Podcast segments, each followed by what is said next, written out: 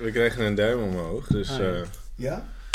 we moeten het gesprek een beetje gaan opstarten. Oké. Maar het is een podcast, het wordt nu opgenomen en dan uitgezonden wanneer men dat wil, toch? On demand, dus gewoon helemaal eh, in deze tijdsgeest. En Ja. ik eh, denk dat het goed is eh, dat we even beginnen met eh, voor te stellen wie eh, er vandaag eh, Ja. bij is. Want Ja. eh, ik heb eh, Piet en, eh, en ik heb Remy uitgenodigd. Jullie kunnen jezelf veel beter introduceren dan dat ik, Jerzy Soetekau, dat, eh, dat kan. Ik wil bij Piet beginnen, want jou ken ik het minst goed eh, aan deze tafel. ja, wat wil je precies weten? Hoe heet Wie je je van bent? achteren? Ik heet Piet Wuur. Eh, Ik ben journalist en schrijver. En eh, ik heb net een boek uit, De, de Bananengeneratie. De bananengeneratie, Ja. waar staat dat voor? Ik heb ehm 45 mensen van mijn generatie gesproken. Dus mensen met een, eh, met een Chinese ouder, zeg maar minimaal één.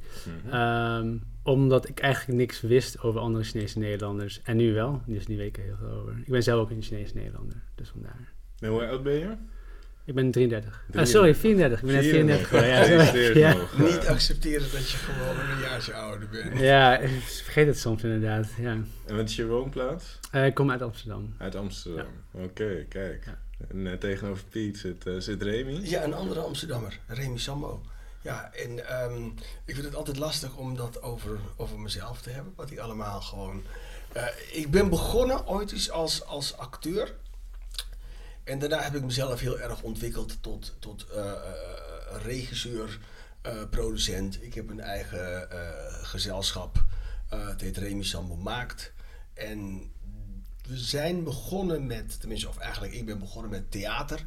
En op een gegeven moment vond ik dat eh, niet zo'n uitdaging meer. Dus we zijn ook bezig met het maken van, van films. En, en we gaan ook een podcast maken. En we gaan ook een webserie maken.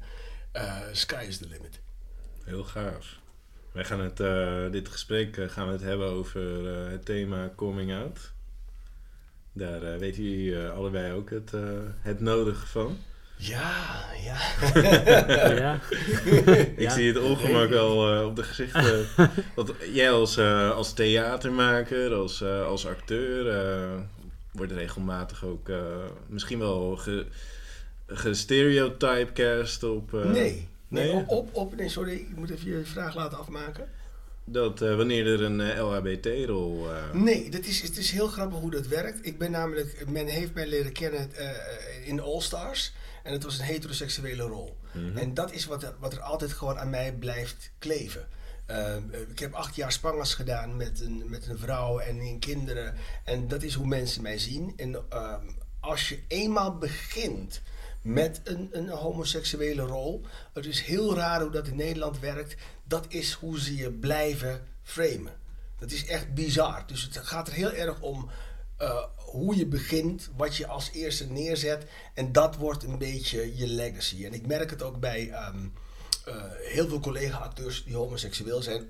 Die worden gewoon niet gevraagd voor heteroseksuele rollen. Men is daar heel erg. Um, uh, men is nog niet zo ver dat, dat, dat men realiseert dat het gaat over het spelen van een personage in plaats van wat je privé bent. Dat is, dat is een lastig ding in Nederland. Heb je dan ook dat je nu moet uitleggen dat je op mannen valt? ja, ja ik, ik, moet je eerlijk zeggen, ik was uh, vorige week nog was ik bij Paul mm -hmm. uh, uh, om te praten over. Ik zit in een aflevering van de reunie en ik ben bezig met een nieuwe voorstelling, poker.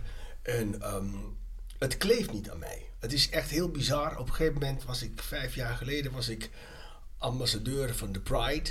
Het heet niet de Gay Pride, ik moet echt zeggen de Pride. Mm -hmm. En um, wat ik overigens heel spannend vond, want het heeft jaren geduurd voordat ik uh, me er openlijk over uitsprak.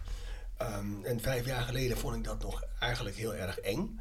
Maar um, uh, we, ik ging dus overal in de stad in Amsterdam en er kwamen allerlei mensen naar me toe en die zeiden: Oh man, wat tof dat een heteroseksuele man zich inzet voor de Pride. Oh, wat tof. dus op de een of andere manier. Um, um, of ook, ook vorige week bij Paul. En dat ik echt, ik heb heel veel positieve reacties gekregen.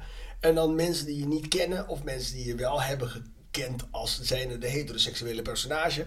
Die dan gewoon allemaal uh, berichten sturen. Ik wist het niet van jou. En dat ik een soort van ook, uh, goed voor mijn ego, allerlei plotseling verzoeken kreeg van mensen die, die hun kans schoonzagen om plotseling daar iets over te zeggen. Dus het is, het is bizar. Uh, uh, ik ben er nu eindelijk, uh, ben ik eigenlijk zo vrij om er zo over te kunnen praten. Maar op de een of andere manier um, kijkt men altijd eerst naar de eerste blauwdruk wat ik heb afgegeven, namelijk een heteroseksuele man. En dat is dan wat ik voor veel mensen nog steeds ben. Bijzonder hoe dat werkt, hè? Ja. Je geeft aan dat je pas vijf jaar daar open en vrij ook over durft te spreken. Ja, ja, ik heb het voor het eerst negen jaar geleden in, in een boek van Arie Boomsma, De Man en zijn lichaam, heb ik dat. ik weet nog, Steven Sanders die schreef het. En ik kwam binnen, ik was verliefd en ik kwam binnen. En het kon me allemaal niks schelen, want ik was verliefd. En ik zat te vertellen, ja, en dit en dat. En, en op een gegeven moment ging ik het teruglezen. Ze vonden het een fantastisch verhaal, weet je wel, Antilliaanse man, bla bla bla. En toen ging ik het teruglezen en ik dacht, nee. En toen zeiden ze, ja, maar ik zei, nee, ik, wil ik wilde het niet gepubliceerd hebben. En toen hebben ze me overgehaald om het te doen. En ik weet nog dat ik um, naar de boekpresentatie ging en, en ik, ik, vond het, ik vond het zo afschuwelijk. Ik dacht, iedereen kijkt naar mij, iedereen kijkt naar mij. En het is, dat is, dit is negen jaar geleden. En gaandeweg, alles wat ik deed, bijvoorbeeld de Pride erbij, weet je wel dat waren dingen die me steeds meer, um, ik wil niet zeggen hebben geholpen, want het is niet dat ik me ervoor schaamde, maar het had ermee te maken dat ik, um, je, je bent wie je bent en waarom moet je dat gewoon, ik bedoel, uh, een heteroseksueel roept ook niet de hele dag van ik ben heteroseksueel, snap je? En, uh, en tegelijkertijd kom ik ook uit een Antilliaanse cultuur waarbij uh, het helemaal prima is om het te zijn, maar zolang het me niet van de daken schreeuwt. Dus Mhm. al die dingen zaten in mijn hoofd dat ik dacht van ja, maar waarom moet ik dat ehm, zo oud in die open en, en, en, en daar vooruit komen? Terwijl ik nu heb ontdekt dat ehm, hoe vaker je het zegt, hoe meer je anderen kan inspireren om, om vrij te zijn. En, en, en, en een voorbeeld te zijn voor mensen die, die dat niet durven. Dus, dus ik heb er heel erg iets in gevonden, ook in mijn werk overigens. Daar ga ik straks van alles over vertellen. Wa- waardoor waardoor ehm, het ook inspirerend kan zijn voor mensen. Dus dat is wat ik, wat ik er nu eigenlijk mee doe. En waar merk je dat dan aan? Eh, nou ja, de, de, de, de respons van, van, van, van velen als ik... Als Kun je ik, daar een voorbeeld van geven? Wat, wat voor respons krijg je dan? Nou ja, eh, wat ik, een van de tofste dingen, eh, eh, dat was een paar jaar geleden, dat was, het was tijdens de Pride, was er een documentaire werd er gemaakt over eh, eh, being gay on the islands. Dus dan heb ik het over Curaçao, Sint Maarten en dat soort eilanden. En ehm, daar heb ik ook aan meegewerkt. Ehm, het eh, de respons van, van, van jonge mensen van de eilanden, die me dan via Facebook benaderen en, en me bedanken dat ik dat, dat zij durven het nog niet, maar mij wel bedanken dat ik dan zeg maar dat wel durf en dat ze daar ehm, inspiratie uithalen en kracht uithalen. Mhm. Dus dat, dat vond ik, ehm, dat was ook een van de dingen waarvan ik dacht van, oh oké, dit heeft ook zeg maar, het kan ook een, een functie hebben om het wel te benoemen, om wel gewoon eh, eh, uit te komen of wie je bent. Want ik, ik, ik noem dat zo, want ik vind uit de kast komen vind ik een gegeven waar ik niet aan meedoe. Dat vind ik, vind ik zo'n onzin. Waarom? Ah. ja, het, het komt van het Engelse skeletons in the closet hè? En, en, en, en lijken in de kast. En ik ben geen lijk. Ik ben een volwaardig mens. Mhm. En, eh, ehm, eh, en er, eh, ja, wat ik al zei, heteroseksuele mensen komen uit geen enkele kast. Dus blijkbaar als je als anders wordt gezien, dan moet dat ergens weggestopt worden. En, ehm, Dat zit al in ons taalgebruik geslopen. ja, ja. En, en ik, ik, was eh, niet zo lang geleden was ik ook al bij Coming Out Day was dat. Was er een jongen die had een heel mooi filmpje gemaakt dat hij uit de kast was gekomen.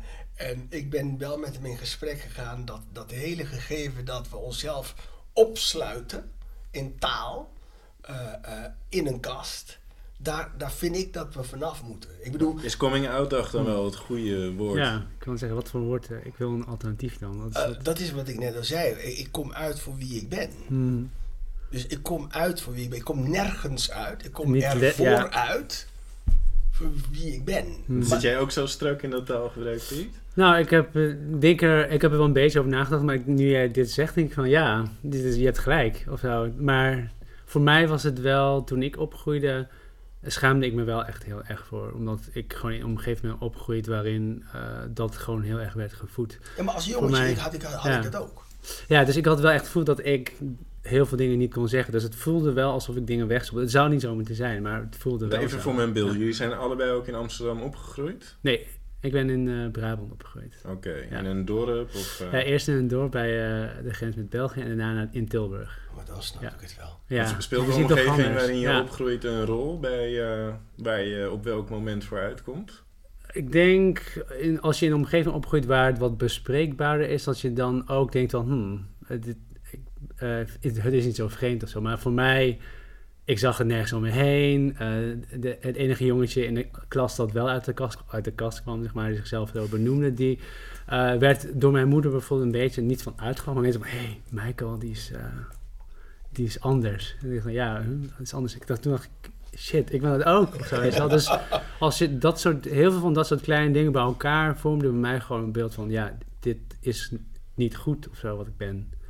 Zo. Dus Het is meer van, Hoe Toen- oud was je toen je erachter kwam dat je op mannen... toen ik, eh, ik denk toen ik verliefd werd op een leraar, toen dacht ik, ja, ik moest toen heel hard huilen. Ik dacht van, dit, dit klopt niet. Of. Hoe, Waarom hoe jong kwam- was je? Eh, ik zat toen in de derde klas of zo, van de middelbare. Het, het was wel grappig. 14, 15 jaar? Ja, zoiets. Ja. En toen, eh, ik las natuurlijk ook al in eh, de breakout en de hitfilm, las je dan wel die, die probleemrubrieken van... oh, en dan daarin werd het ook altijd gebracht als een soort van eh, probleem, weet je. Van, ja, ik zit in de kast en ik weet niet hoe ik het moet vertellen. En ik dacht oh ja, hè, dit, wat gek dat mensen dat hebben. En toen was ik het zelf ineens. Dus ik schrok gewoon toen zo. Ik heb gewoon echt, ja, het was, ik was gewoon echt heel verdrietig. Omdat ik dacht, waarom moet mij niet overkomen? dacht ik echt letterlijk, ja. En hoe ben je daar uiteindelijk mee omgegaan? Ehm, in mijn omgeving, ja, ik deed gewoon natuurlijk alsof ik geen homo was. Ja, eh, ik heb dat denk ik heel lang gedaan. Eh, ik heb ook gewoon met meisjes gedate en zo. Het was eh, totdat ik via Hives een jongen ontmoette. Maar ik wist niet eens dat hij gay was, weet je wel. Dus we gingen gewoon afspreken of zo. En toen dacht ik, nou ja, wat gek. ja, misschien is dit een date of zo. en toen hij zijn hand op mijn knie legde, toen wist ik het zeker. daarvoor ik oh, dit ja, maar dat was voor mij zo... Dat was echt letterlijk de eerste keer. Ik was al best wel oud. Ik zat al op de universiteit. Ik, ehm, Hoe oud was je toen inmiddels? het was misschien 2008 of zo. Dus toen was ik 23 of zo. Heel laat dus. Dus een jaar ja. of eh, acht, negen nadat je erachter kwam, eh, ik Ja. mannen. Ja, dus ja. En toen ben je zomer met iemand van Hives gewoon, heb je een afspraak. Nou, het was wel ik iemand... Ja, daar wil ik ook meer over weten. Ja, iemand via via was dat. We hadden gewoon dezelfde interesses, weet je wel. Dus Oh, het was van... eh, ja, op huis was het allemaal zo open, weet je. We gingen elkaar krabbelen, gewoon over een bar. Hé, hey, jij vindt dit ook leuk? Ja, jij ook? Oh ja, oké, laten we een keer afspreken. Ja, dat was... eh, ja, zo ging dat. En hoe oud was jij, Remy, eh, toen, je uit, eh, toen je uitkwam? Voor Bijna. hè? Ja, precies. Ik zag het bestraffende vingertje al. Ja, Ehm, eh, 27 tegenover mijn familie. En tegenover jezelf? Eh, tegenover mezelf, nou ja, ik had eigenlijk precies hetzelfde. Hitkrant.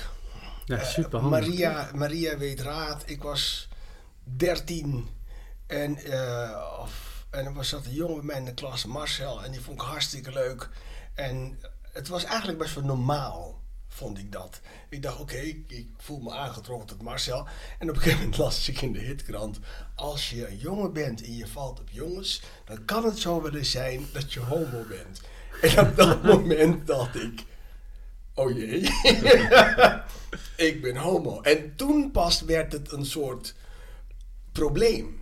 Daarvoor was het, ik, ik, ik had er nooit over nagedacht. Ik kwam net uit Curaçao. En nou ja, ik vond Marcel gewoon leuk.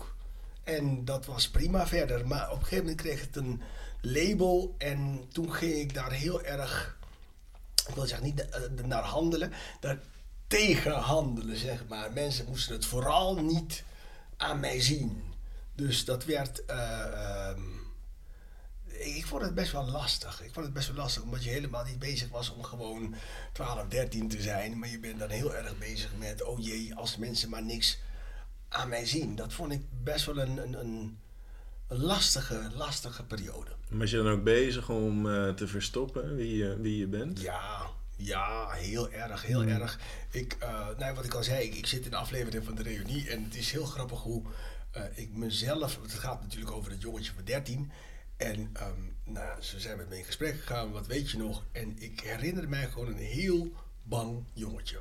Die gewoon voornamelijk bezig was. Oh jee, mensen zien het aan me, bla bla bla. Mijn klasgenoten herinnerden mij als een hele vrolijke jongen. Die gewoon hen altijd aan het lachen Ah. maakte. En het was zo bizar. Ik, ik, ik kan mij die jongen dus niet meer herinneren. Want van binnenuit was mijn beleving totaal anders. En blijk- Voortdurende innerlijke strijd. eh. ja, ja, en maar blijkbaar uitte zich dat gewoon door heel erg eh, de, de clown uit te hangen. Maar eh, dat was hun herinnering aan mij en ikzelf. Ik, ik, ik, ik was echt gewoon. Ik, ja, nou ja, ik, ik, ik weet voornamelijk dat bang jongetje. Maar om terug te komen op je vraag, ik was 27. ehm, ik, alle moeilijke struggles. Begon op mijn 21. Nee, op negentiende begon ik met theater. En dan begon ik een beetje in aanraking te komen met eh, eh, mensen die ook homoseksueel waren. En daar begon iets van eh, acceptatie door die mensen. Dus omdat ze ouder werden en me gewoon leerden van het is oké. Maar ik woonde samen met mijn broer en mijn broer was echt zo macho. Ik dacht, oh jee. Dus het was ook heel erg eng en toestanden en zo. En in de loop der jaren eh, ik, ik ging ik naar de toneelschool. En op de toneelschool was het allemaal lang leven. eh, alles. Ja, ja. Daar kon Ja, het en- allemaal. Dus, en, en, en ik weet nog, op een gegeven moment eh, eh, eh, kreeg ik een vriendje op de toneelschool. En ik was bij mijn zus met hem. En op een gegeven moment zei ik gewoon tegen mijn zus: Oh ja, ik, ik heb iets met Frank. Zo, zo, zo ging het eigenlijk. En toen zei ze tegen mij van... Oh, nou ja, oké. En ehm, waarom heb je dat niet eerder verteld? Ik zei, wat moet ik, je, wat moet ik vertellen dan? Nou ja, gewoon dat je homo bent. Ik zei, nou ja, omdat ik er nog steeds op zit te wachten... dat jij me kon vertellen dat je hetero bent. Ik denk, ik, ik had op dat moment in mijn leven... had ik een... een, een ik, ik was afgestudeerd, ik had een carrière. Ik was heel erg op mijzelf. Mhm. Dus ehm, ik was heel erg bezig mezelf te accepteren. Dus ik had geen zin meer om, om me daarvoor, in ieder geval tegenover mijn familie, want je had daarna ook nog de buitenwereld. Ehm, ik had geen zin meer om mezelf te moeten verontschuldigen voor wie ik was. Ja, maar dat vergt ook een zeker zelfbewustzijn en een zeker zelfvertrouwen om... eh, Hmm. Ja, ja, er er zit ook een heel. eh, eh, eh, er zit een beetje een, een, een, rare kant aan. Ik, ik was op een gegeven moment. Ik deed All Stars. eh, je studeert dit af. eh, ik deed een filmserie. En, ehm, en ik verdiende eigenlijk best wel veel geld, om het maar zo te zeggen. Mhm. En ik, ik deed mijn moeder onderhouden. Ehm, ehm, wat ik heel normaal vind. Ik bedoel, mijn moeder heeft het leven lang voor mij gezorgd. Dus het was gewoon voor mij heel normaal. En op een gegeven moment eh, belde mijn moeder mij op en die had het gehoord. En die eh, ging met mij in gesprek. Zei, ja, ik heb gehoord dat. Ik zei, ja, ja, ja, dat klopt. En toen wilde ze zeggen, ja, maar misschien met een meisje. Ik zei, ho, stop. Degene die het niet accepteert, heeft geen plek in mijn leven. Zei ik zo tegen haar. En toen viel ze even stil. En toen zei ze, "Eh, ben je gelukkig? Eh, mijn moeder, eh, die is een heel eh, ehm, strijdvaardige vrouw. En dat Mhm. heb ik heel erg van haar overgenomen. En zij wist dat als zij op dat moment had, zou hebben gezegd... ik accepteer het niet, dat ik... eh, eh, ik zou gewoon de, de geldkraan hebben dichtgedraaid. Het klinkt heel cru. Ja, want dat, dat fascineert me wel, hè? Want jij had natuurlijk, eh, je zou het kunnen zeggen, als een zekere machtspositie. Jij had de positie waarin jij eh, voor de belangrijkste inkomsten zorgde. Ja. Je had een zeker podium, waardoor ook jouw naam en eh, je zelfvertrouwen wellicht groter eh, waren dan gemiddeld. Welke rol speelt dat in eh, de wijze waarop je dat eh, vanzelfsprekende karakter van het homo zijn? eh, Nou, het, het heeft eigenlijk dat heel erg in, in, in de weg gezeten. Oké. Moet ik je heel eerlijk zeggen. Want ehm, ik heb jarenlang me gewoon heel keurig uit de media gehouden. Omdat... eh, Rondom dit thema bedoel je? ja, ja. dan zie je in een interview en dan word ik gevraagd van... Ja, en hoe zit het met je vriendin? En, dit- en dan moet ik... Ja, nee, ik heb geen relatie, dit en dat. Dus op een gegeven moment word je heel erg moe om, om te liegen. Dus wat ik deed was ehm, dat niet aangaan. Heel veel interviews gewoon eromheen dansen en, en, en nou, gewoon niet aangaan. Ik wil even terug naar Brabant. eh, Ja, want Piet, eh, jij vertelde al, eh, jij eh, maskeerde wie je Ja, bent. ik, onder eh, andere door vriend, vriendinnetjes eh, te nemen. Relaties met vriendinnen ook aan te gaan. Wat deed je nog meer om jezelf te verstoppen? nou, weet je, zoals, ja, ik heb ook heel veel gelogen, maar dan zeg maar niet in interviews, maar gewoon de ja, interviews in- van het leven, zeg maar. Dat Ja. mensen dan Mhm. vroegen van, eh, ja, eh, en eh, heb je al een vriendin? Ja, nou, eh, mijn moeder vroeg dat natuurlijk heel vaak. Dus in de Aziatische cultuur is het natuurlijk zo van, zodra je 18 bent, dan wordt het misschien al tijd dat je gaat trouwen en na- nageslacht misschien, weet je wel. Dus dan begint het al. En denk je, ehm, ik ben ook heel laat tegenover mijn ouders uit de kast gekomen, bijvoorbeeld eh, op mijn dertigste pas. Dat is eh, Wow. vier jaar geleden. Oké. Ehm, Hoe reageerden ze daarop? Ehm, nou ja, ik, heb, ik ben via WhatsApp uit de kast gekomen. Dat was destijds vroeger bestond dat natuurlijk niet. Maar voor, ehm, het was denk ik ook zo dat ik ook echt moe werd van het liegen. Omdat ik heb zo, zo vaak de vraag gekregen van... eh, ehm, ja, wanneer neem je nou een keer iemand thuis? Of eh, wij kunnen je ook wel helpen. Dat was ook een beetje een ding van... Dus het begon denk ik rond eh, mijn 25e. Kreeg ik regelmatig te horen van... Of een foto van... hey, misschien is deze dochter van een eh, Chinese vriendin eh, van mij... is dan misschien wel een goede potentiële... Je, hebt van te- hu- ja. huwelijksmarkt in eh, China, hè? Ja, maar ik denk dat het toch als eh, migrant, zeg maar Chinese migrant, hier is het toch net iets anders. Dan gaat het echt zo via via, weet je. dat is dan je, dat Maar zijn je ouders er ook al klaar voor om jou via hun netwerk aan een eh, andere man voor te stellen? Nee, het is echt, het is nu vier jaar geleden. Ik denk niet dat zij... eh, Geef ze even de tijd. ja, ik, ehm, ik was er op een gegeven moment gewoon zo... eh, ja, ik was er echt moe van. Ik weet nog dat ik... eh, dat mijn moeder me weer een foto stuurde via WhatsApp van... Hey, ehm, ja, je hoeft niet eh, met haar te gaan daten. Je kunt gewoon elkaar gaan leren kennen. Dat was een beetje, een beetje haar ingang. zeg maar. En ik dacht ook van... dacht toen op dat moment, ik zat op mijn terras en ik had wat gedronken met collega's, dus dan gaat het misschien iets sneller. En toen appte ik, ik, val, ik vind meisjes niet leuk. En toen vroeg ze nog van, wat, wat bedoel je? Ik zei, ja, ik dacht, oké, ik moet het gewoon letterlijk zeggen, want anders snapt ze het niet. Ik vind jongens leuk, niet meisjes. En toen kreeg ik even niks meer. Ja, ik dacht ook van, uh-oh. Nee, ik was dus gewoon nog aan het drinken, bla. Dus eh, de volgende ochtend ging ik toevallig, of niet toevallig, misschien onbewust, ging ik op vakantie. Dus ik was even letterlijk weg. Dus eh, ik kreeg wel een, een eh, sms'je van mijn zusje van, eh, ja, wat heb je gedaan? Want mama ligt in bed te huilen al een heel weekend lang. En toen dacht ik, oh. Dus ik stuur naar mijn moeder, krijg nog, nog niks terug in ieder geval. En toen ik terugkwam, toen ben ik meteen naar Tilburg gegaan. Ik dacht, ja, er is natuurlijk iets. Ja, ik, wil, ik wilde graag doen als er niks aan de hand was, natuurlijk. Dus ik kwam daar aan in Tilburg. Ik ging achter door de snackbar naar de keuken. Mijn moeder was groente aan het snijden, zoals heel vaak, zeg maar, Mhm. aan het koken. En toen begonnen we gewoon een koetjes en kalfjes te praten. Van, ik dacht, toen dacht ik echt van, dit is wel echt gebeurd, toch? Ik heb toch, ik heb toch geappt of zo? en op een gegeven moment stopte ze echt zo mid uh, bleekselderij, zo stopte ze. En dan begon ze heel hard te huilen. Toen dacht ik, oh ja, oh shit, ja. Toen, uh, ja, ze begon gewoon dingen te zeggen zoals, ja, uh, vroeger was je nooit zo. Je nam toch altijd wel eens een vriendin mee, zoals bijvoorbeeld Laura. Ik dacht, Laura, wie, Laura, wie? ja, ja, die ene Laura die naar de Tilburgse kermis wilde. Ik dacht, oh shit, dat was vroeger mijn beste vriendin die samen studeerde. En zij bleef één nacht logeren, omdat ze, we gingen inderdaad naar de Tilburgse kermis. Weet je wel, dat grootste kermis in Benelux, bla bla. Uh, en ja, ze vroeg het waren gewoon dingen waarvan ik wist dat ze die gingen stellen. Zoals bijvoorbeeld, ja, ben je ziek?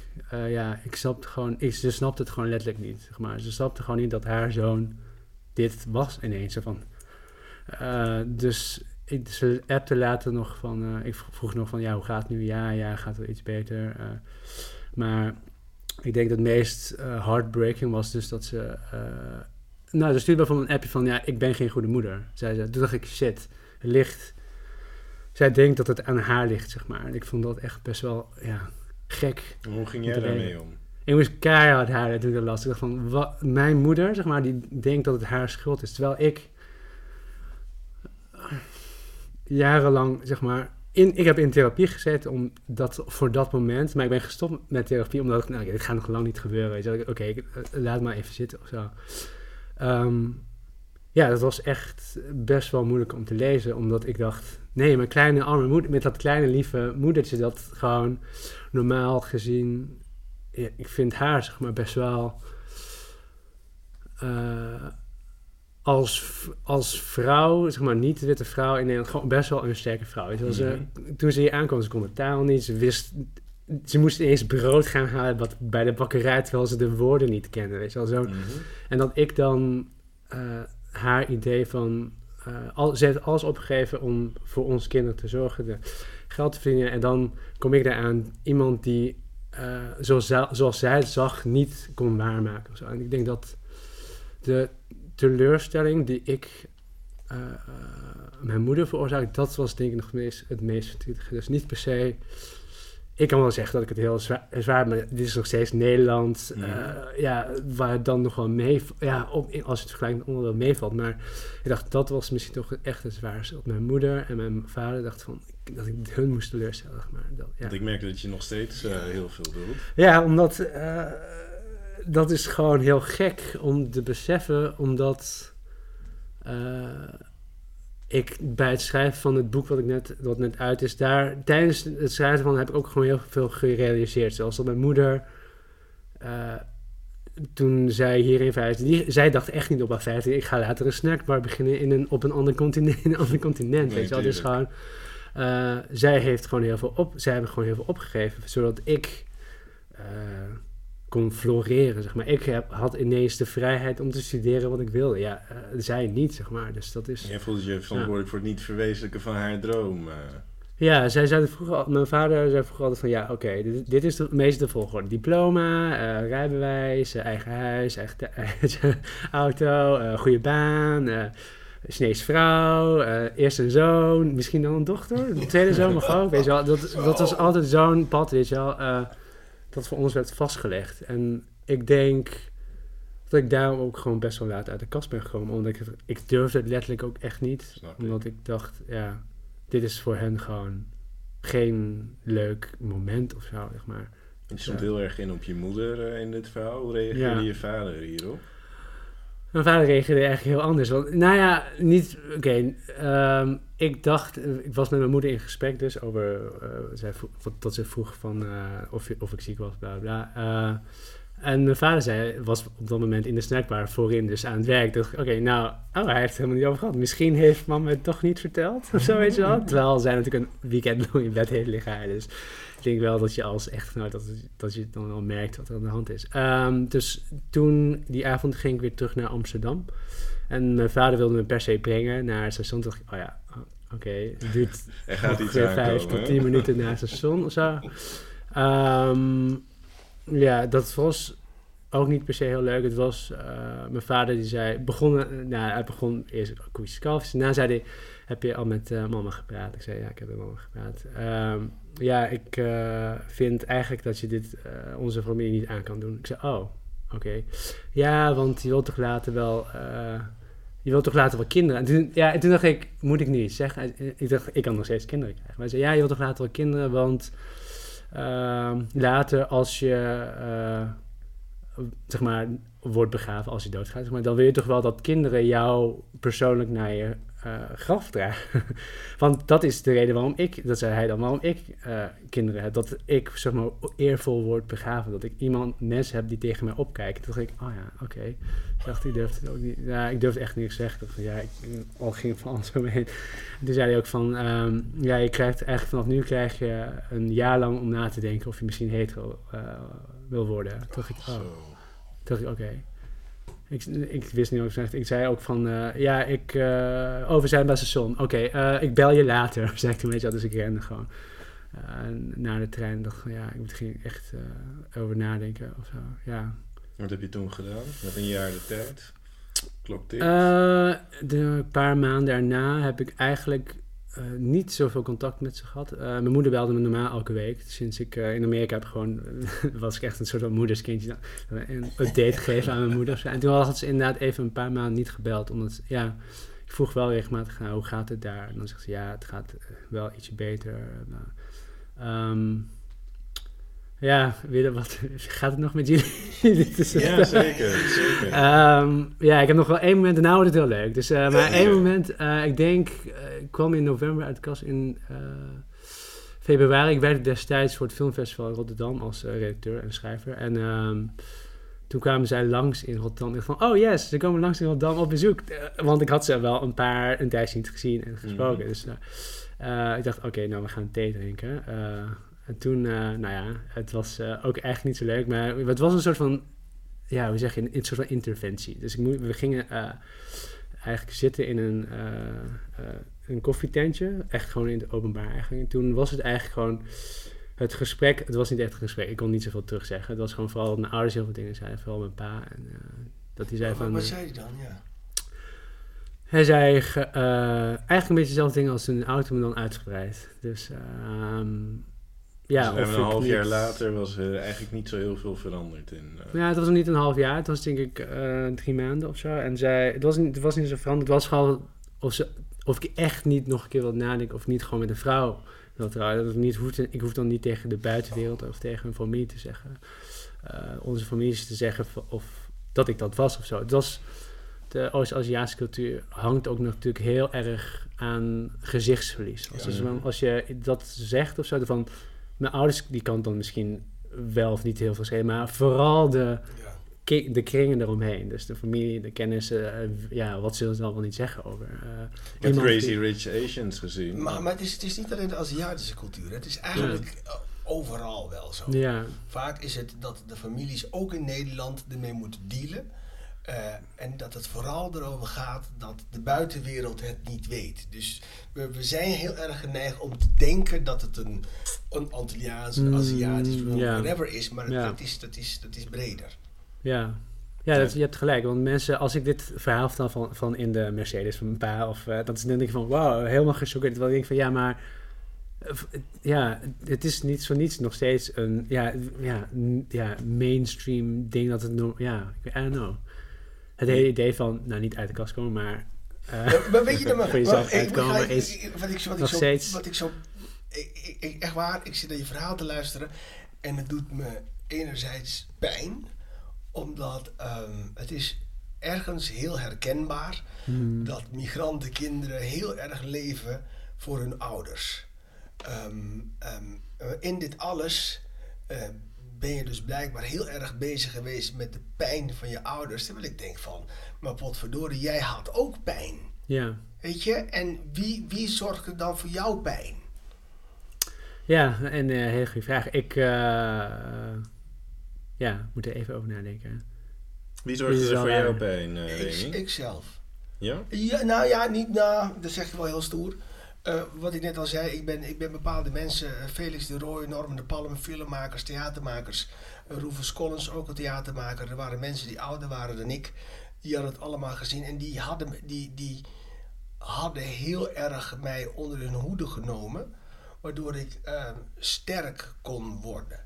En ehm, ik weet nog dat, dat op een gegeven moment Rufus, dit was, was in de tijd dat mensen doodgingen aan AIDS. En die kreeg dat. En ik was 1 of 22 of zo. En ik zat op de toneelschool. En ik verzorgde hem. En ik, was, ik ben heel gelovig opgevoed, katholiek. En um, toen wist men heel weinig van de ziekte af. En mijn moeder die had mij eigenlijk verboden om met hem om te gaan. En, um, en toen dacht ik, uh, waarom? Ze zei, ja, maar kan je ziek worden. En toen, toen was ik heel gelovig. Ik dacht, ja, maar als, als er een God bestaat, dan gaat hij mij niet bestraffen voor het verzorgen van iemand die eigenlijk de afgelopen jaren voor mij heeft gezorgd. Dus toen zei ik tegen mijn moeder dat ik dat niet ging doen, dat ik geen afstand van hem ging nemen. En toen begon ze te schelden en, ik had een tante, haar zus, die had kanker. Ik zei, nou ja, oké, prima, is goed, ik ga bij hem weg als jij gewoon bij je zus weggaat en ook niet voor haar zorgt. En toen viel het gesprek stil en toen heb ik, om het eens om te draaien, ik heb een maand niet met mijn moeder gepraat. Ik denk, wat krijgen we nou zeg? Het, dat kan je gewoon... En ik had, was toen, ik had het toen nog niet verteld, maar ik, ik vond het gewoon zo... En ik snap haar, als moeder wil je kind beschermen, je kent de ziekte niet, je wil niet dat je kind ziek wordt. Maar ik vond het zo um, uh, heftig om iemand die zo goed voor mij was in de steek te laten. dat, dat kon ik gewoon niet. Dus eh, daarom doet jouw verhaal mij pijn. Omdat ik, omdat, eh, ik had natuurlijk die mensen die, voor mij, die mij hielpen met mijn pijn. En ik kon daar iets voor terug doen. Hmm. En ehm, daarvoor heb ik zelf, nou ja, wat ik al zei, gewoon een maand lang. Ik dacht, nou ja, dan, dan is ons contact maar, dan is het gewoon klaar. En ik, dan hoor ik jouw verhaal, maar het is, ook, het is meer puur mijn projectie op jou. Dat ik denk van, oh wat heftig man. Hmm. Wat heftig dat je gewoon de hele tijd bezig bent van eh, mijn ouders, familie en toestanden en zo. Terwijl ik denk van, ja, ja jij bent ook belangrijk. Je wat Ja. ik bedoel? Want Pietje Ja. beloofde ons eh, in dat jaar eh, dat er eh, zonneschijn na de regen Oh. zou komen. Ja, een beetje. Maar Die drie maanden, zes maanden later. nee, zes maanden later. Toen, eh, nou, de aanleiding is wel weer, maar oké. Eh, ik ging, eh, ik werd toen ineens gebeld door moeder. Ik zei, oh, mijn moeder belt meer. En zij vroeg van, eh, ja, ga je mee naar, eh, jij, ik wil dat jij graag naar China gaat. Ik zei, oh. Ja, want eh, de, het laatste nichtje van jouw generatie gaat trouwen. Dus eh we willen graag dat jij naar de bruiloft gaat. Ik zei, oh, oké. Toen dacht ik, hmm. Eh, ik zei, ja, als jullie alles betalen. Ik ben freelancer, dus als jullie dat betalen, ja, prima. Toen dacht ik, oké. Toen wilde zij heel graag ineens mee een paar dagen. later. Oké, nou, dus dan ga ik samen met mijn moeder op reis. Dat was, dit werd wel echt een van de leukste reizen in mijn leven ooit. Maar eh, toen we aankwamen, de eerste dag in Shanghai, zei mijn moeder... Oké, ik heb mijn gidsgrond geregeld. We gaan een paar dagen chillen in Shanghai. En daarna gaan we naar onze thuisstad. En dan gaan we naar de bruiloft. En de gids bleek dus toen de vrouw te zijn... aan wie zij mij wilde koppelen in november. Dus voordat ik net uit de kast kwam. Dat was net precies die vrouw van de foto. Dacht oh ja... Dus het was heel ongemakkelijk. alweer, ja. Ja, dus zij zei gewoon van ja, je hebt gewoon niet de juiste schaal ontmoet. Dus eh, nu staat ze hier en ze kan Nederlands, ze is best wel lang, zeg maar. Dat blijk- blijkbaar ook een ding, zeg maar. Eh, dat, ja, het was eh, een beetje ongemakkelijk, een soort van blind date met een eh, vrouw. Ja, ik ging natuurlijk nooit op haar vallen, ik vond haar wel heel aardig of zo. En ehm, ik denk, daarna gingen we samen naar de thuisstad, eh, haar thuisstad. En toen heb ik echt, denk ik, twee weken lang gewoon fulltime met haar gehangen, gechilled, gepraat. We sliepen op dezelfde hotelkamers. Nou, gewoon. Dat gewoon allemaal hotelkamers gewoon gewoon samengeboekt. Alsof dat gewoon heel normaal was. Ik was al 30, weet je wel. Ehm, maar ik vond het denk ik wel heel belangrijk, ook voor mij, maar ook voor haar, dat zij gewoon kon zien dat ik na de coming out, of gewoon mijn hele leven niet ben veranderd of zo. Ik ben nog steeds geen die gewoon lekker grapjes met haar kan maken. eh, gewoon heel veel respect heeft voor hoe zij het heeft gedaan, weet je wel. Ik vond het ook fantastisch om te zien hoe mijn moeder zo relaxed door haar eigen stad loopt. Ja, ze komt daar niet zo vaak meer. Dat het gewoon zo... Dat was gewoon haar, thuis. haar, eh, dat was haar thuis. Zij zei van, ja, kijk, hier winkelde ik vroeger en eh, hier, kijk, dit. We waren wel een paar keer verdwaald, maar ze deed alsof ze alles. Ze van, ah, maar dat, ik vond dat zo fantastisch. Het maakte voor mij haar gewoon zo meer mens of zo. Terwijl, ja... ehm, en ik snapte ook gewoon veel beter hoe zij dacht over... waarom zij zo reageerde een half jaar daarvoor. En op de laatste dag zei ze dus inderdaad ook... eh, eh, in onze hotelkamer samen, zei ze ook van... eh, ja, ehm, denk je dat je... Denk, ik klinkt heel raar, maar ze vroeg... denk je dat je zelfmoord gaat plegen? Ik zei, nee, hoezo? Ja, ja, want ik hoorde dat...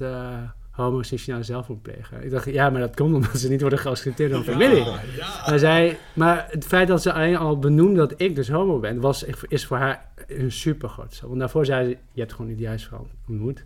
En nu zei ze ineens, ik was eigenlijk heel blij. Heel, een hele gekke vraag stelde ze, maar eh, ik dacht van, zij begint het langzaam soort van te begrijpen dat ik het niet kan veranderen of zo. En dat vond ik echt eh, een super grote story arc. Zeg maar. Dus, Ja, eh, is het zeker. Want wat jij beschrijft is door met haar mee naar haar wereld te gaan. Haar thuisstad. Zij zich gewoon overstelde om in jouw wereld Ja. eh, te kunnen gaan. Precies. Ik was gewoon mezelf gebleven daar, maar het was gewoon... Ik denk dat het gewoon belangrijk was voor ons allebei om eh, elkaar dus beter leren kennen eigenlijk. Ja. En hoe is het na die reis gegaan? Ehm nou, de reis, ze, had, ze ontdekte toen WhatsApp, heel handig. Eh, zeg maar, als in dat ze dat echt ging gebruiken. Dus ze stuurde ook heel veel, begon heel veel emojis te sturen. Dus ze stuurt nog steeds emojis, zeg maar. Dus dat is voor haar gewoon een manier om heel makkelijk te communiceren. En ik denk dat we nu... Ik zie haar ook veel vaker, eh, zie al bij mijn ouders nu veel vaker... eh, zij vragen gewoon dingen. Ja, ik weet nog, vorige week, toen was ik naar het jubileum van onze snackbar in Tilburg. Eh, van 25 jaar. Toen zei mijn vader ook wel dingen dacht van, oh ja, hij is er wel echt heel relaxed mee. Hij zei bijvoorbeeld dingen van, ja, eh, ik heb, je hebt, ik, hij zei, je hebt, ik merk aan jou dat je echt dingen van me hebt geleerd vroeger, zoals eh, snel nadenken. Zo. Ik dacht, ja, dat zou hij echt een jaar geleden, zou hij dat echt niet hebben gezegd of zo, of twee jaar geleden. En dus, eh, Maar is de tijd al rijp dat je eh, een vriend, een partner mee kan nemen naar een goede vraag. is wel een grote stap, denk ik. Maar ik denk wel dat het het wel echt nog meer concreter maakt, denk ik, als dat zou gebeuren, inderdaad. Zou je dat al durven zelf? Of eh, Ehm, ik weet niet of durven echt het, eh, de goede term is. Maar ik zou het als in, ja, durven voor mezelf wel, of zo, weet je wel. Maar eh, voor mijn ouders, ja, ik bedoel, de vriendin, ik wil niks, eh, ik vond de vriendin van mijn broer heel leuk hoor, maar zij is natuurlijk wit-Nederlands. en dat vinden zij dan natuurlijk wel een soort van, eh, oh, ze is niet Chinees, weet je wel. Dus Oh. als ik dan moet aankomen met een man, weet je wel, dus daar ligt al een soort van ruim, ru- dat, weet je wel, kan, kan nog net, weet je wel. Dus ik moet nog even, ik moet dit eh, wel goed voorbereiden als het zou gebeuren, ja. Dus dat is een volgende stap. Dat zou wel een eh, goede volgende stap zijn, inderdaad. En Wanneer nam jij voor het eerst een, eh, een vriendje mee? Of een Nou, nou, mee? ik mag iets Ja, reageren op zijn. Wat, wat, ik, wat ik eigenlijk heel mooi vind is eh, het besef van je moeder, eh, het leven en dood besef. Of ik kies voor mijn zoon eh, en ik accepteer hem voor wie die is, of er bestaat de mogelijkheid dat ik hem kwijtraak en dat hij zelfmoord pleegt. Dat vind ik echt een hele, vind ik heel mooi in je verhaal dat iemand gewoon. ehm, zouden meer ouders dat besef moeten hebben dat het, dat het echt gaat over leven en dood. Echt gaat over iemand accepteren voor wie die is. En, en dat als je dat niet doet, dat dat ge- echt gevolgen kan hebben. Niet alleen voor je kind, maar ook voor jezelf. Dat vond ik mooi, moet Ja. ik even zeggen. Ik vind het ook Ja. mooi om dat uit jouw eh, mond te horen. Omdat jij eerder in je verhaal zo benadrukt dat het eigenlijk iets is dat vanzelfsprekend zou moeten zijn. Eh, En dat had je ook niet eh, verkondigd, hé, hey, ik ben hetero. Nou ja, la- laat me het zo zeggen. Ik heb in, in tegenstelling tot jou heb ik mensen om me heen gehad die me echt heel erg hebben, die me sterk hebben gemaakt. Dus ik denk dat dat het heel erg het, het, het, het verschil is. Maar als, nou ja, ik, ik, ik ben heel erg gewoon geraakt door je verhaal. Dat ik denk van potverdorie.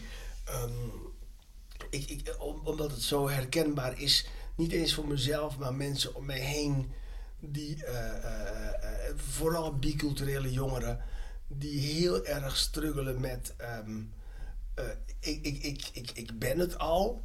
En dat ze daaraan voorbij gaan en zich dan moeten gaan bekommeren om de pijn van de ouders. Ik vind dat, ik vind het een, vind het een vreselijk ding En eigenlijk. ja, ik denk daarom wat jij vroeger had en wat jij misschien ook bent, zeg maar, een soort van f- iemand om je heen die achter je staat. Dat wil, daarom doe ik mijn verhaal. Ik wil dat zeg maar ook graag zijn, omdat ik dat niet heb gehad. Zeg maar dat heel veel mensen, ja, ik vind dat gewoon echt een belangrijk iets wat ik zelf heb gemist of zo.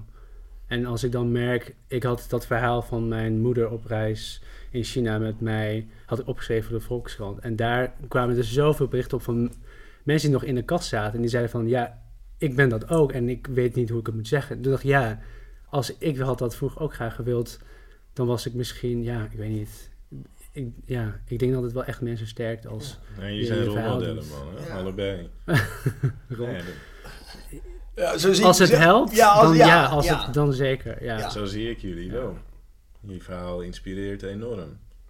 Ja, ik hoop het. Ja. Ik hoop het echt. Want het is, het is, het is echt belangrijk om mensen te hebben eh, eh, waarin je jezelf kan herkennen. Dat, is, dat helpt echt eh, heel erg. Want we hebben net al met elkaar vastgesteld, het doet ertoe of je in een klein dorpje in Brabant, in Tilburg of in Amsterdam woont. Die hebben ook allebei een biculturele achtergrond. Jij Antilliaanse achtergrond. Kan je iets meegeven over welke rol dat speelt bij coming out? Nou, het is, het is heel grappig, want ik heb natuurlijk ook Arabische vrienden die, eh, ehm, die ook een coming-out hebben beleefd of moeten beleven. En er zijn zoveel, en ik hoor jouw verhaal, Aziatisch, er zijn zoveel raakvlakken, man. Het is echt, het is niet normaal hoe dat allemaal. ehm, kijk, kijk, de wereld, wij denken vaak, wij zitten in de randstad en vaak denken we dat dat de wereld is. Hmm. Maar eh, de Randstad is echt een soort uitzondering, zelfs waarbinnen eh, mensen eh, het niet makkelijk een coming-out kunnen hebben, zelfs binnen de Randstad. Maar als je gaat naar, naar buiten, dan, dan, dan vind ik dat het lijkt op China, dat het lijkt op Suriname, Curaçao, eh, welk Arabisch land dan ook. Het is, er zijn heel veel overeenkomsten in, ehm, nou ja, wat ik net al zei, ehm, wat zullen de buren ervan vinden? Want dat is, dat is Mhm. eigenlijk een, soort van het, het grootste ding. Eh, de eerste fase is je, je, je, je, inner circle v- vertellen, je ouders. En daarna is, is de grote zorg, wat vinden ooms en tantes en dat soort dingen ervan. Is dat een grotere stap nog dan het vertellen aan je ouders? Eh, ja, want dan, dan, dan eh, eh, het is vooral, de, de- je ouders zien het als een hele grote stap, want zij moeten dat gaan doen. Het heeft ook te maken met gezichtsverlies en dat soort toestanden. Ik, ik had een tante, dat is een heel leuk verhaal. Ik had een tante, die is nu overleden, maar die, eh, er kwam iemand naar mijn tante toe en die zei ze van, ja, nou die Remy hè, is die misschien, zei mijn tante, ho stop, wacht. De dag waarop je net zoveel hebt bereikt als Remy, dan mag je me die vraag komen stellen. Tot die tijd wil ik je niet horen. En dat heeft ze dus aan mijn moeder verteld. En mijn moeder kwam het weer aan mij vertellen. En wat ik daar heel fijn aan vond, was dat, dat het voor mijn moeder, dat sterkte haar heel erg. Want zij zat natuurlijk ook in hetzelfde schuitje als jouw moeder van... oh jee, wat vinden de familie ervan? Terwijl eh, blijkbaar mensen in de familie waren die dat al lang wisten. Maar die daar gewoon totaal geen problemen mee hadden. En die vooral bezig waren met... wauw, wat is Remy goed bezig en wij zijn trots op hem. Wat gaaf. Ja, Hmm. ja maar ja, het is altijd... Men is vooral bezig met... Wat En vinden zodra je het aan de omgeving hebt verteld, maak je je ouders in dat geval mede verantwoordelijk voor het uitdragen van jouw identiteit. Nou, die ouders zien het toch als een soort te- ja, maar, schaamte. Het- Ja. Dat ze iets verkeerd hebben gedaan. Ik, ik kan het nooit zo goed. Maar hebben jouw ouders het ook naar jou uitgesproken? Nee, maar het is, het is, dat is, dat is hartstikke voelbaar dat dat, dat dat gewoon heel erg speelde. En dat houdt je ook heel erg klein. Mhm. Weet je, dat houdt je als, als zelf als mens heel erg klein.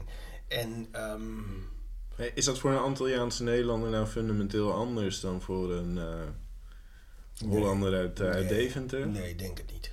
Denk het niet. Wij, wij, wij, wij leven in een illusie dat wij in Nederland zo, zo open zijn en weet ik veel wat allemaal, maar het is niet zo. Mhm.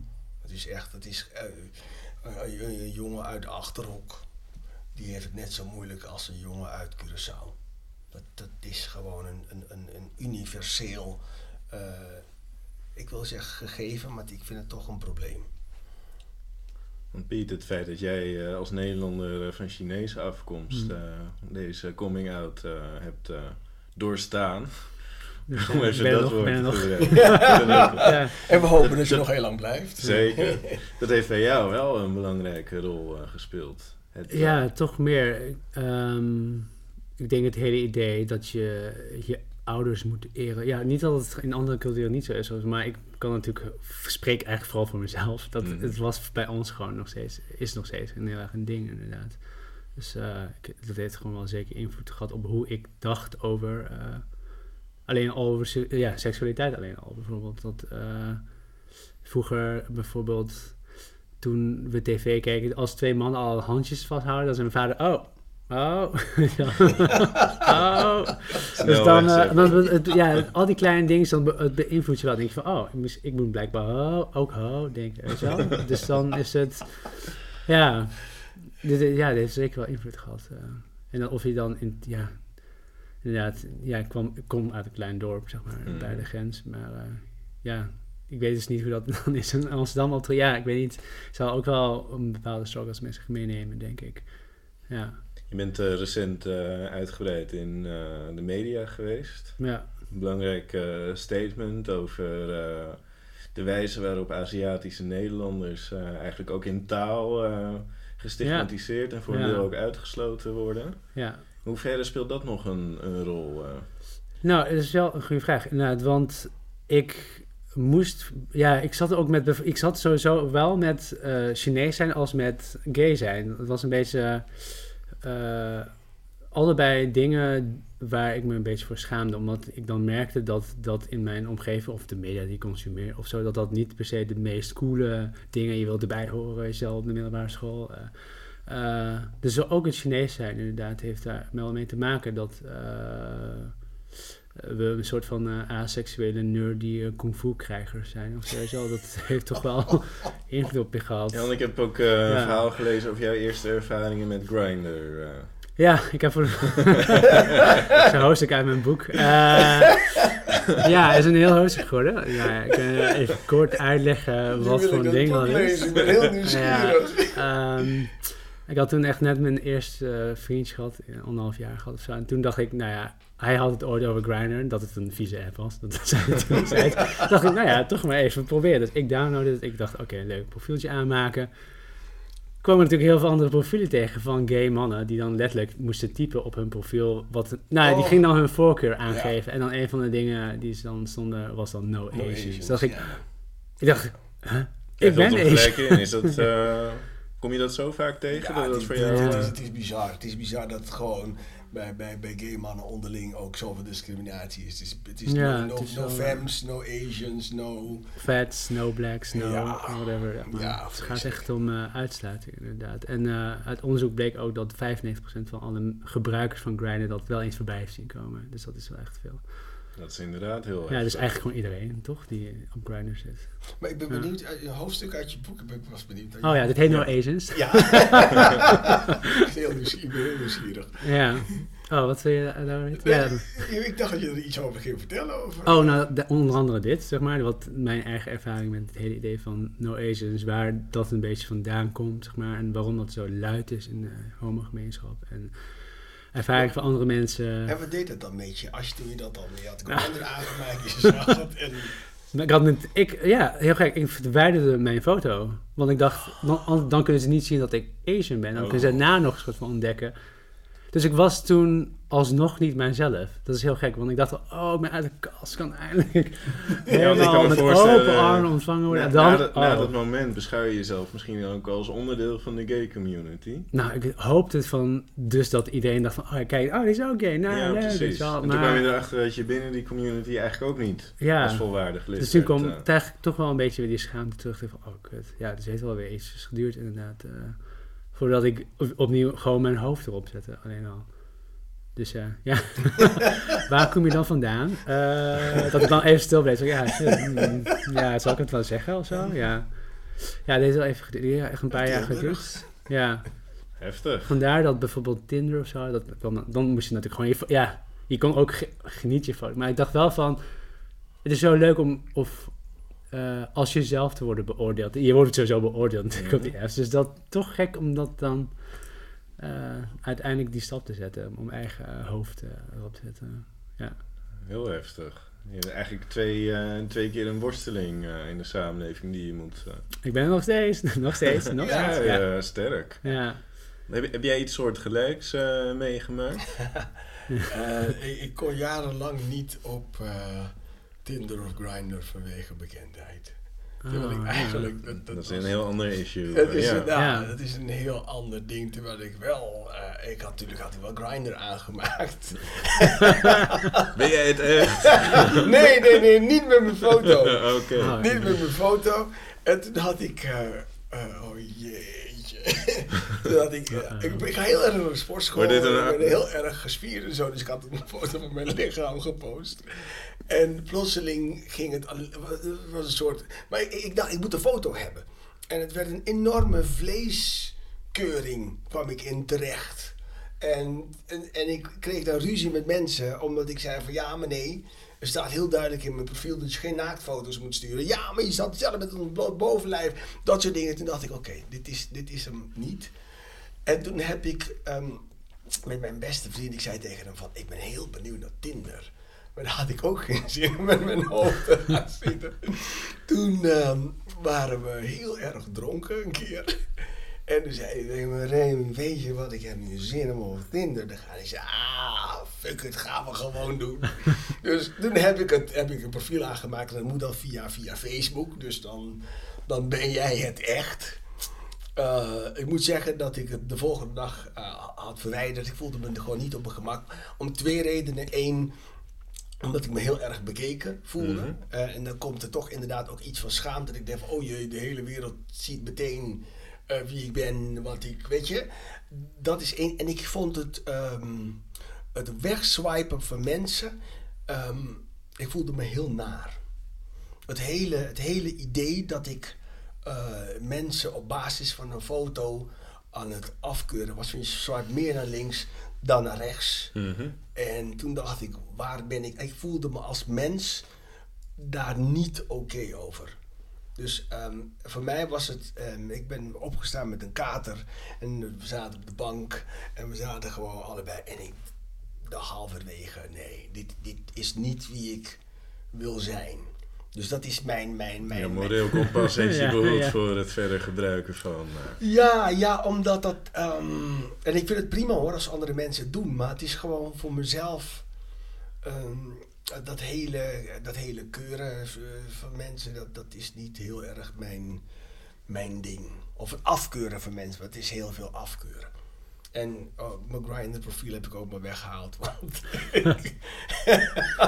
Want oh god. Ja, dat zorgt alleen maar voor gezeik. Dus ja. Uh, ja. Ik wil even terug naar het thema identiteit. Uh, want uh, we hebben het met elkaar over zijn wie je bent, verliefd worden, op wie je verliefd wil zijn. Uh, voor een deel onderdeel van uh, de gay community, voor een ander deel onderdeel van de Antilliaanse gemeenschap, van de Chinese gemeenschap, theatergemeenschap, filmgemeenschap, etc. Hoe zit het eigenlijk met jullie identiteit? En ik kan me voorstellen dat het voor jou een veel minder groot issue is. Zo, hoe vol bravoure je altijd ook met dit vraagstuk bent omgegaan. Maar is er een groep Tegenwoordig, hè? Tegenwoordig, ja, dat, dat is zo. Maar dat krachtige komt wel over. Is dat een, een, een vraagstuk dat zich bij jou afspeelt? Wil je ergens bij horen? Is dat überhaupt een issue?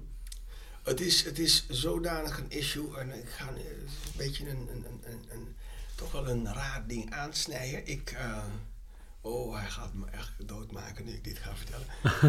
um, ik, ik, ik, ik, ik, ik ben eigenlijk met iemand uh, uh, met een biculturele achtergrond. Mm -hmm.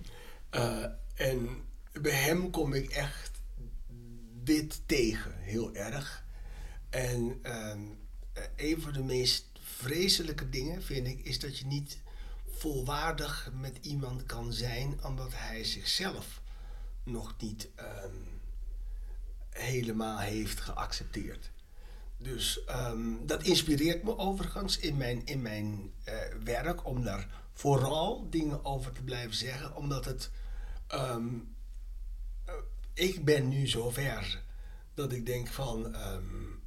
ik heb een stem, ik wil er iets over zeggen. Maar er zit ook, ja, er is iemand gewoon waar ik gewoon heel veel van hou, die dat niet kan. Mm -hmm. En ja, dat vind ik toch wel, uh, het houdt me nog steeds bezig. Ja. Ik hoop niet dat hij dit hoort. Van oh, oh. Ja, dat heeft nu geen geheim meer. Ja. Nee, nee, ja, maar niemand weet wie het is. Dus dat, dat, maakt in principe niet uit. En dan wil ook liever niet dat ik erover praat. Zo erg, erg is het. Maar welke rol zie je daar voor jezelf dan in? In dit geval is het iemand heel dichtbij, maar... Um, ik, ik, kan niet zo heel veel doen. Iemand heeft daar de, de tijd in nodig om, om, om zelf keuzes te maken. En, um, en daar zit ook een groot issue van ouders die uh, daar op een bepaalde manier over spreken. Die weten het niet van hem verder, maar die, die spreken er wel op een bepaalde manier over. En dat, uh, dat ik denk van, uh, als je gelukkig bent, dan gaat het toch om jouw geluk. En dan is dat toch het eerste wat telt. Maar dat, dat, dat, dat werkt helaas niet zo. Dus het, het, zorgt er bij mij in ieder geval voor dat ik vooral in mijn werk um, daar dingen over blijf zeggen. Want er is, wat mij betreft, nog, uh, zijn we hier nog lang niet over uitgepraat. Nou, dat denk ik ook. En uh, als ik terug ga naar Piet. Ja, je bent onderdeel van twee communities waarbij het niet vanzelfsprekend cool is om daarbij te horen. Hm. Merk je dat het uh, voor jou in de samenleving, in het werk, deuren gesloten houdt die voor anderen makkelijker te openen zijn? Oeh, goede vraag. Ja, ik heb er eigenlijk niet heel veel bij stilgestaan. Of, of ik echt word uitgesloten, nou ja, op Grindr dan dus wel een heel duidelijk voorbeeld. Maar ja, ik zou zeggen op werk niet per se. Ik denk, ik heb wel het geluk gehad dat ik wel altijd voor media heb gewerkt die echt ja, super relaxed. als we niet relaxed moeten zijn als een Chinees Nederlandse medewerker, dan lijkt mij zo meer dat bijvoorbeeld het gay zijn is echt nooit een issue geweest. Ja, het is toch wel weer in de media of zo. Ja, achter de scherm. Ja, dat was niet echt nooit echt. Dus in het dagelijks leven loop je niet aan tegen de beperkingen van je identiteit? Nou, ik zit te denken, nee, ik kan ook niet echt voorbeelden noemen. Nee. Ja. En jij, eh, Remy, als je daar wel tegenaan loopt, ga je daar gewoon dwars doorheen? Dwars doorheen. Loop je daar nu nog tegenaan? Um, laat me het zo zeggen dat ik. Uh, vroeger dan zat je dan in een, in, een, in een groep. En dan gingen mensen zogenaamde negergrappen maken. Mhm. En dan lachte je mee. Tegenwoordig is dat gewoon bij mij nou dan. Uh, net als dat ik als ik in een groep zit en, en, en het is, dat is ook een ding, ik weet niet of jij dat ook hebt. Je hebt elke dag een coming out. Hè?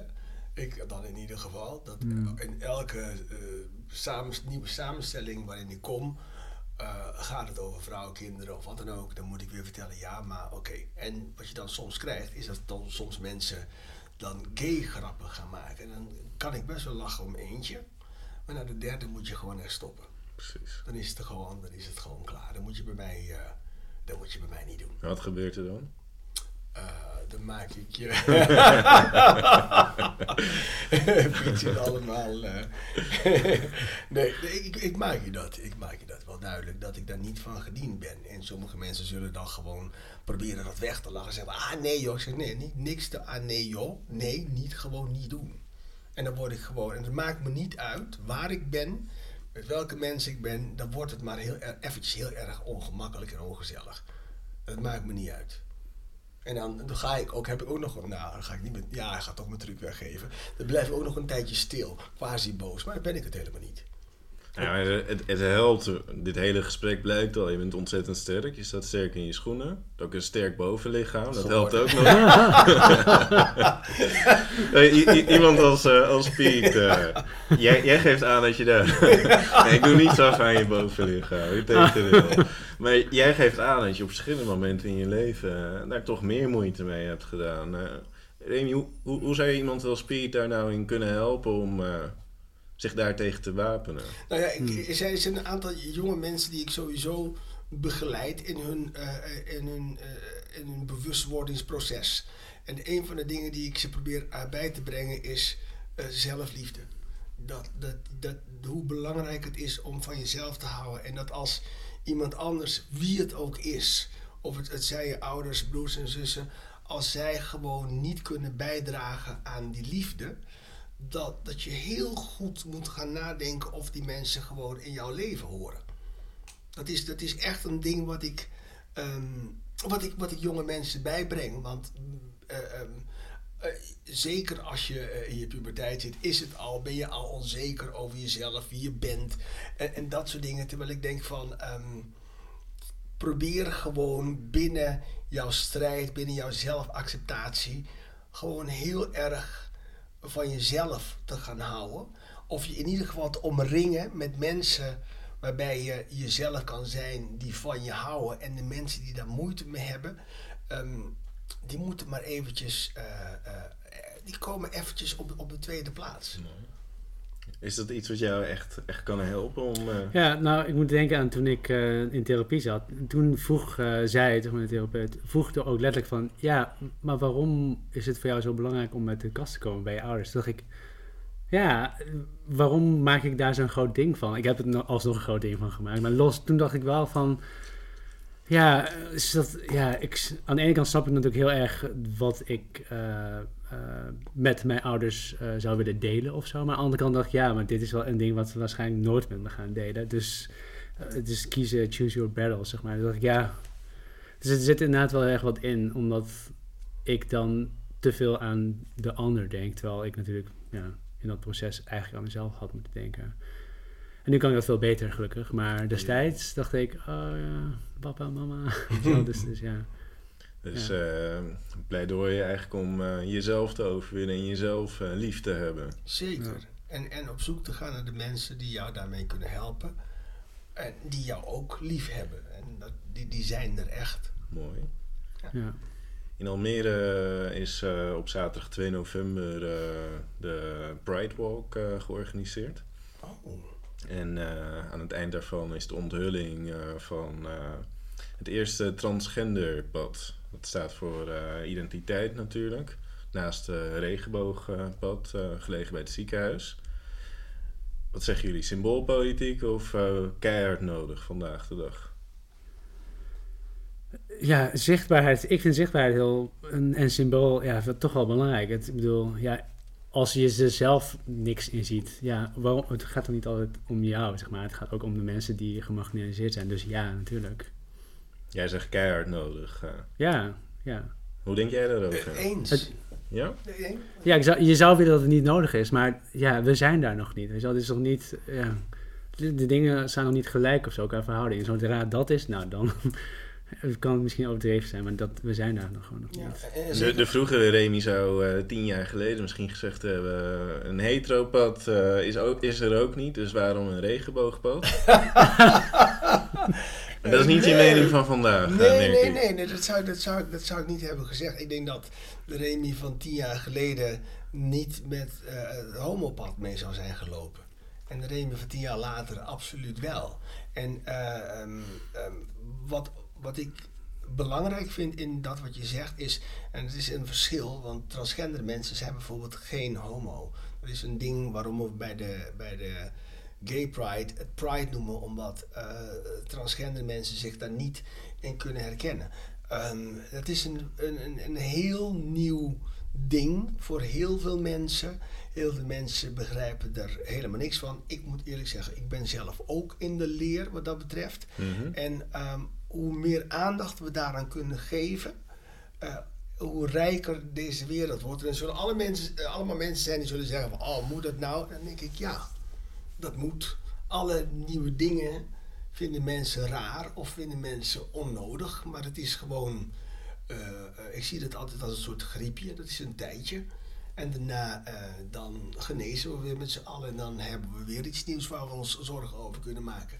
Maar in de tussentijd vind ik het echt heel belangrijk dat, nou ja, wat je zegt, 2 november, die, die Pride Walk. En ja, dat, dat, dat vind ik, dat vind ik heel belangrijk. Ja, ja, ja, vooral die zichtbaarheid. Want ja, een voorbeeld is, twee jaar geleden had ik een, eh, een vriendje uit, eh, die was opgegroeid in Amerika en eh, woont nu al heel lang in Istanbul. Maar hij was dus mee met de Pride twee jaar geleden. En hij had nog nooit zo'n omgeving in Amsterdam of ergens in de wereld meegemaakt waar iedereen zo vrij zichzelf kon zijn. Dus hij was eigenlijk beetje zo'n stoere skateboy. Maar hij was keihard. Hij toen Katy Perry met, eh, wat is het, Eye of the Tiger ging draaien. Of eh, Lady Gaga, Born This Way. Omdat het gewoon zoiets zegt over dat je jezelf mag zijn. Mhm.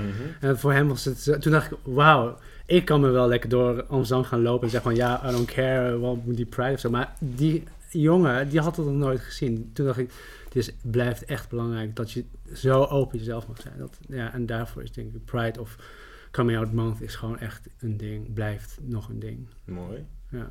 Hier zijn allebei inwoners van eh, mijn geboortestad Amsterdam. Eh, als jullie een eh, dagje of een jaar op de stoel van Femke Halsema, jullie burgemeester, zouden mogen zitten.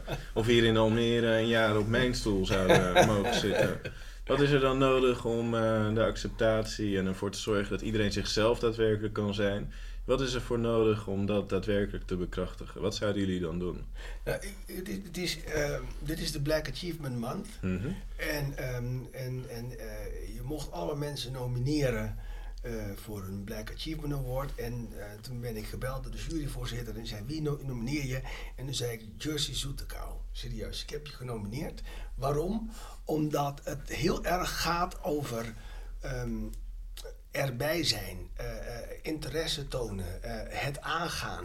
En daarin mijn complimenten voor jou, dat ik, ik heb het nu een paar keer meegemaakt, dat je dat aangaat, dat je ervoor staat en dat je er echt bent en geïnteresseerd bent. Dus ehm, eh, ik hoef niet op jouw stoel te gaan zitten, gelukkig, want jij zit er al en ik vind dat je het echt, echt heel goed doet. Dankjewel. zegt Remy Sambo, die zichzelf genomineerd is in een van de categorieën ja. voor de Black Achievement Oh, wow. Voor kunst en cultuur, ja. Ja, klopt. Cool. En uh, aankomende dinsdag, volg, nee, morgenavond, morgenavond, morgenavond ja. weten we of je in de prijzen bent gevallen. Maar hoe ga ik dan hem ook. halen. ja. Ja, pak, pak hem. ik ga er gewoon vanuit. Tot het moment dat ze zeggen dat het niet zo is, tot dat moment heb ik hem. Oh, Heel mooi. ik ben er morgen bij om uh, je aan te moedigen. Oh, je bent er morgen bij. Ja, oh, wat zeker, leuk. Wat leuk. Zeker. Heb jij, uh, behalve deze mooie woorden van Remy, nog... Uh... Nou, ik sluit me echt erbij aan. Ja, nu ik dit over jou heb gehoord, denk ik van oké, okay, blijf daar zitten. Maar voor Amsterdam, uh, dan laten we Almere even buiten beschouwing. mis ja. jij iets in, in de stad, vanuit de overheid? Um, nou, mensen Vind je het überhaupt een taak van de overheid om... Uh, nou, ik dacht uh, toen ik bij het schrijven van dit boek uh, ging ik voor het eerst naar een Asian party. Dat klinkt heel gek, maar ik was er nooit geweest als een feest waar dus alleen maar Nederlands van Aziatische afkomst naartoe gaan. Mm -hmm. Want ik dacht ook van, ja, waarom is dat nodig of zo? Maar ik vergeleek het, ik stond daar voor die deur en muziek was aan het bonzen. Ik dacht, oh ja, dit is hoe ik me voelde toen ik voor het eerst naar een queer party ging. Van, uh, toen ik daar binnen was, deze mensen waren zo relaxed zichzelf of zo. Ze hoefden zich niet te verhouden tot mensen die niet Aziatisch waren of zo. En ik dacht, dat is wat ik zocht op een queer feestje. En dacht ik, ja, mensen zeggen dat er steeds minder queer spaces zijn in Amsterdam, waar je gewoon en jezelf kunt zijn. En, maar ook bijvoorbeeld je geen zorgen hoeft te maken over, ja, ik weet niet, discriminatie. Weet je wel, Mhm. dat, dat, ja, ik denk, ik zou daar nog steeds voor pleiten dat dat een agendapunt blijft in gemeentes. Omdat dat natuurlijk gewoon heel, op heel lokaal niveau kan worden bepaald en dat, dat kan groeien bijvoorbeeld. Mooi. Ja. Ik vind uh, jullie allebei uh, niet alleen rolmodellen, maar uh, jullie zijn ook heel erg inspirerend. Ik kan me voorstellen dat heel veel luisteraars ook nog nader kennis met jullie willen maken. Jij hebt een mooi boek geschreven om ons een kijkje... De bananengeneratie. De bananengeneratie.